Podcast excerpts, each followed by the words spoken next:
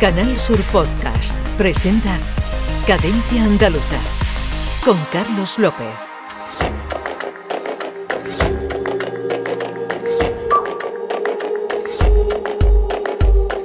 En 2019 irrumpió en el panorama musical español la banda andaluza Derby Motoretas Burrito Cachimba, una formación a medio camino entre la psicodelia, el doom, el hard rock o El sonido de Triana. Su primer LP homónimo causó gran expectación. Con el segundo, Hilo Negro, la expectación se ha convertido en confirmación.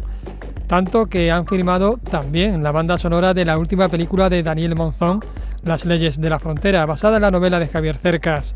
Una novela que habla de la realidad kinky, un término con el que se sienten a gusto, ya que son los responsables de la creación del término, del término kinkidelia, es decir, todo lo que cabe en su caldero mágico. Así pues, repasaremos los últimos trabajos de los sevillanos, el LP Hilo Negro y la banda sonora de las leyes de la frontera. Lo haremos en dos episodios. En esta primera entrega revisaremos las influencias y el contexto histórico que ha influenciado a la banda.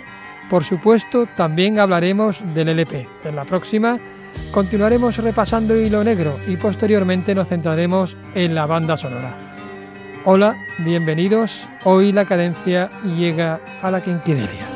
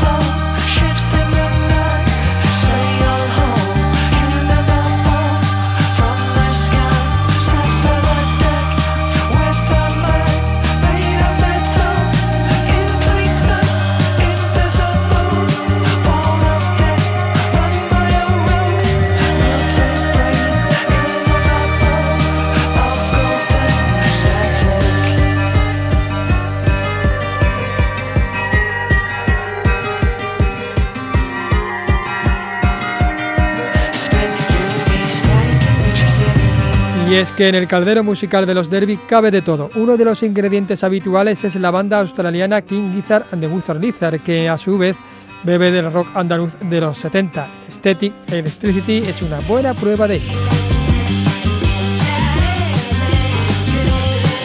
Cuando hablamos de Kinky hacemos un ejercicio de inclusión del antiguo rock progresivo andaluz con los sonidos electrónicos eléctricos más actuales. Los australianos King Gizzard no son los únicos foráneos influenciados por nuestra cadencia. Los tejanos Craven nacieron en Houston de la mano de Laura Lee al bajo, Mark Spear a la guitarra y Daniel Ray a la batería. Combinan sin prejuicios el soul clásico con el dub, la psicodelia y las influencias andaluzas. María también es una de las canciones de su segundo disco titulado Con todo el mundo.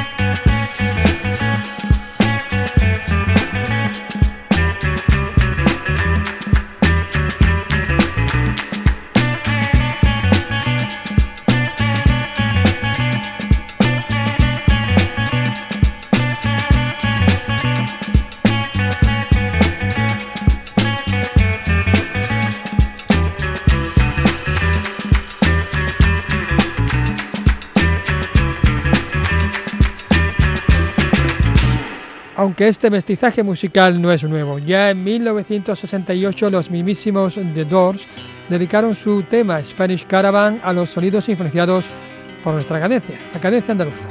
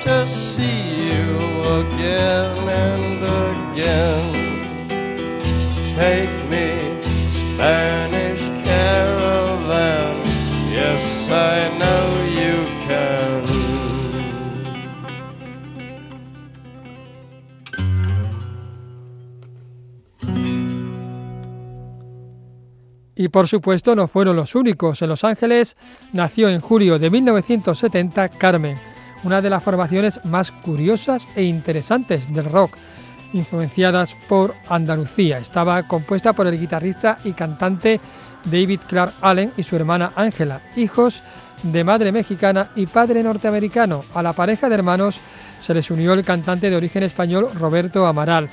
Tres años más tarde viajaron a Londres donde incorporaron al bajista John Glasgow y al baterista Paul Fenton.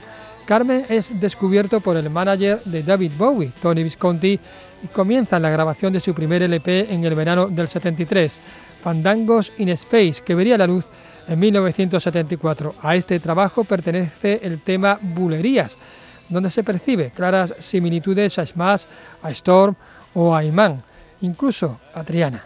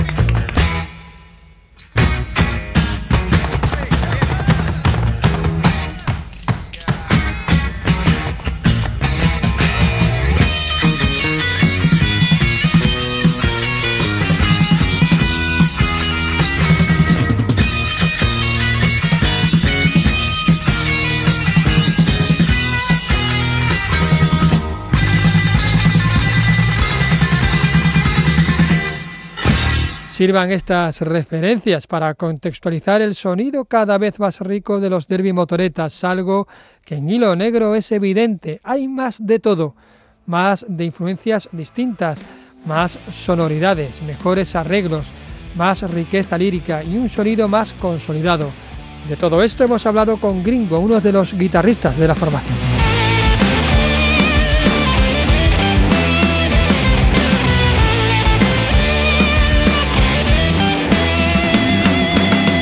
Hilo negro suena más consolidado. ¿Por qué ocurre esto?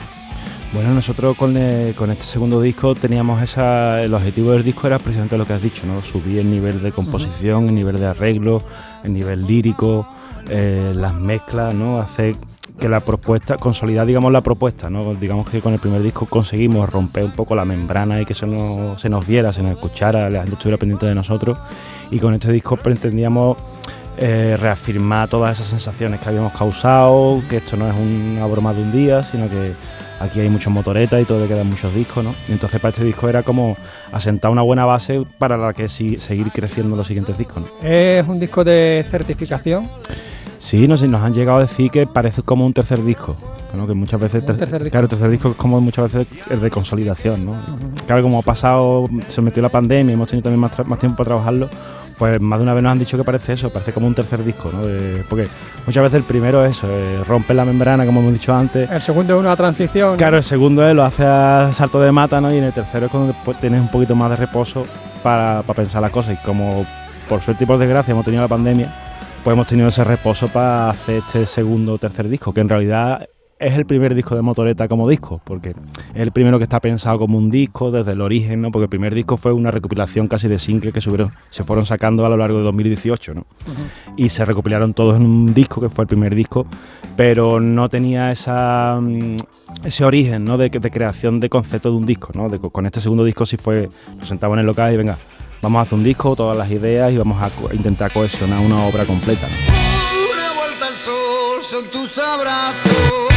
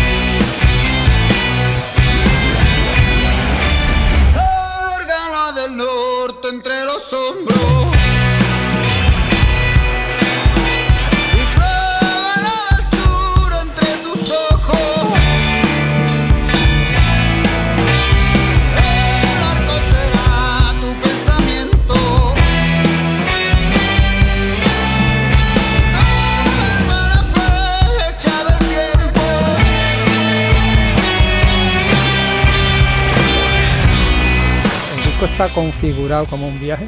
Sí, sí, el disco no, no, es un disco conceptual porque no, se, no es como The Wall de Pink Floyd o cosas uh -huh. más que hay un, un, hilo argumental y todas las canciones están girando alrededor de ese hilo.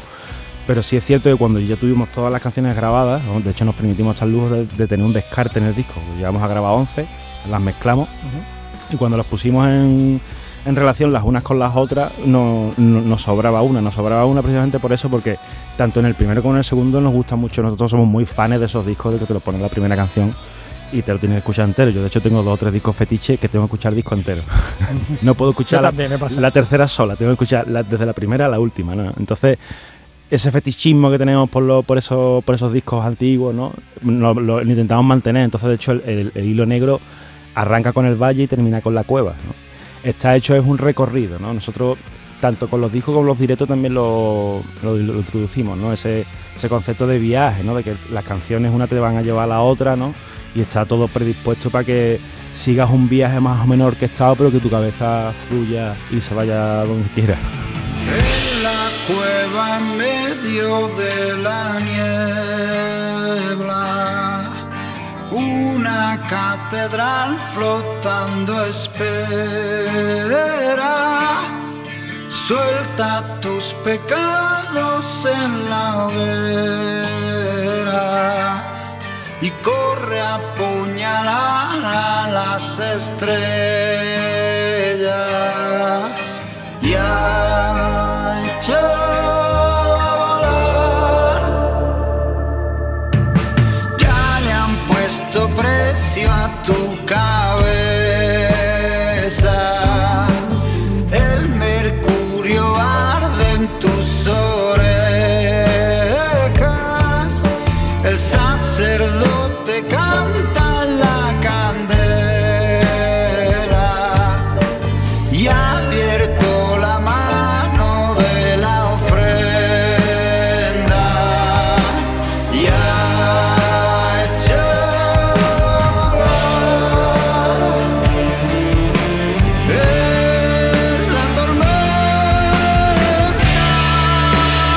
¿Qué habéis añadido? ¿Habéis añadido algo nuevo? Bueno, en realidad no, no mucho. Hemos, este disco es muy, muy deudor del primero, en cuanto a que está compuesto con una energía muy similar. Somos nosotros, de nuevo en el local, eh, peleándonos por un arreglo de, de si va a ser a 7 o a 8.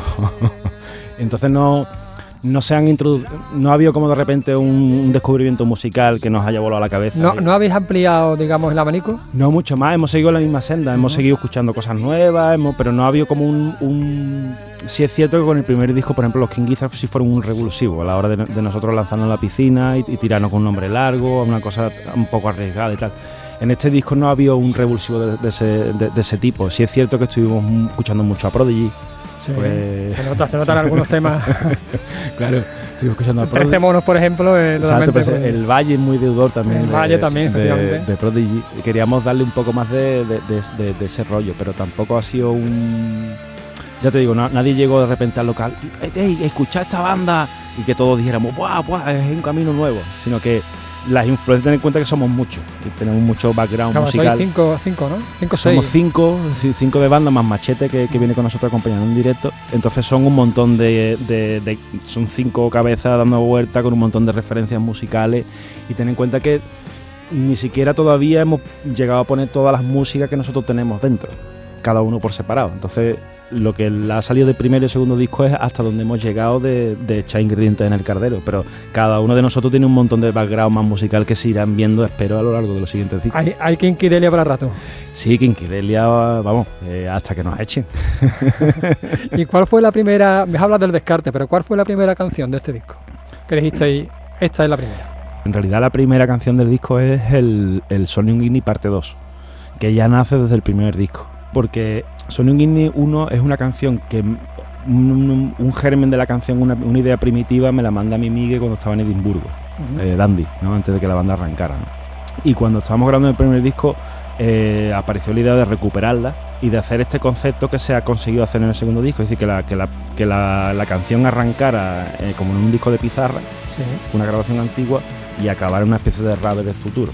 Lo que sucedió que este concepto de canción no nos dio tiempo de hacerlo para el primer disco, porque íbamos más a saltito de mata de la cuenta, entonces fue como, no nos rayemos, no nos ofusquemos, vamos a partir esto en dos, dejamos aquí una parte y, nos damos el tiempo de darle a esa segunda parte el, trabajo que requiere y, la terminamos y la metemos en el segundo disco. Entonces, lo que se hizo eso fue partirla en dos y poner una en el primero y otra en el segundo. Entonces, la primera canción con la que estuvimos trabajando realmente fue el, el Sonic 2, que fue una canción que tardó una barbaridad en, terminar de, de- estar eh, acabada.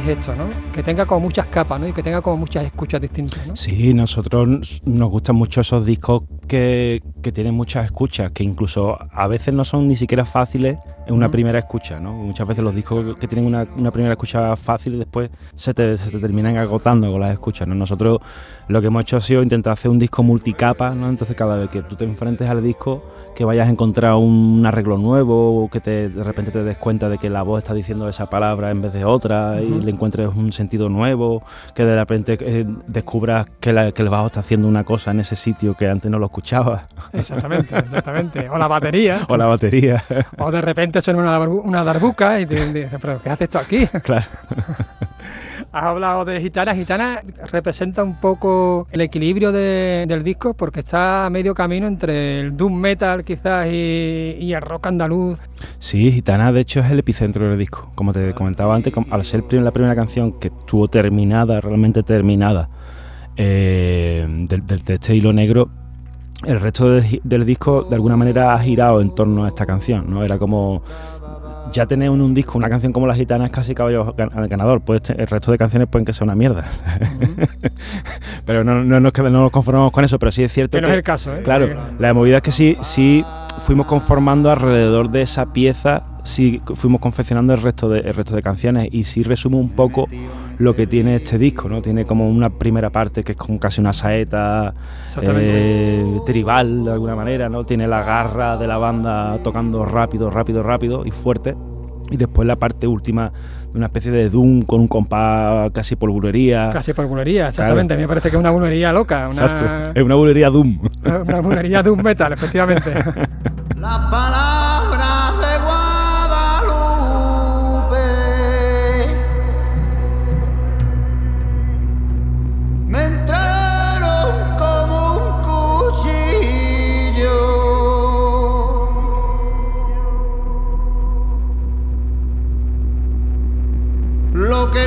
no nace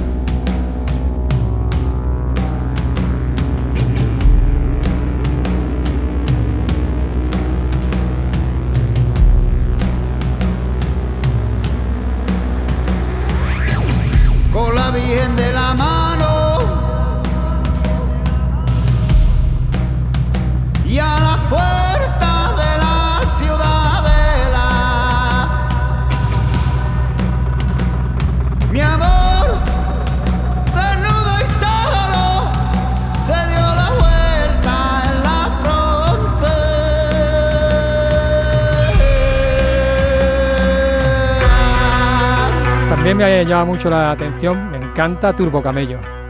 Sí, Turbo Camello es un tema muy, muy guay. Es un tema que estuvimos en el local eh, currándolo un montón con este rollo oriental y de repente se nos ocurrió la idea de, en vez de nosotros digamos que tenemos una formación base que es de bajo, eh, bajo batería, dos guitarras, teclados, sintes y voz. De repente este tema, como tiene tanta cuerda, las guitarras van haciendo lo mismo, el bajo está replicando mucho lo que está haciendo la, las guitarras. Eh, de repente unos arreglos de teclados y cosas así no, no, nos apetecían tanto como que de repente apareció la idea de introducir una barbuca que le diera a mano una barbuca, ¿no? Unos congos. No, no, sí, sí vamos, a mí claro, claro. que me suena, ¿no? Exacto, exacto, que tenga ese, ese rollo oriental, ¿no? Y la verdad es que fue un acierto, llamamos a Javier Rugal Jr., Ajá que vino, lo, enchufamos allí, lo, lo, engañamos, vino al estudio para grabar nada más ese tema y al final era como, espérate, mete también una cosa aquí en este otro canal. y la verdad es que el tema queda muy bien y en directo la gente la está recibiendo muy, muy guay, porque arranca animadita y después cuando llega la segunda parte todo el mundo se pone como un poco danza del vientre.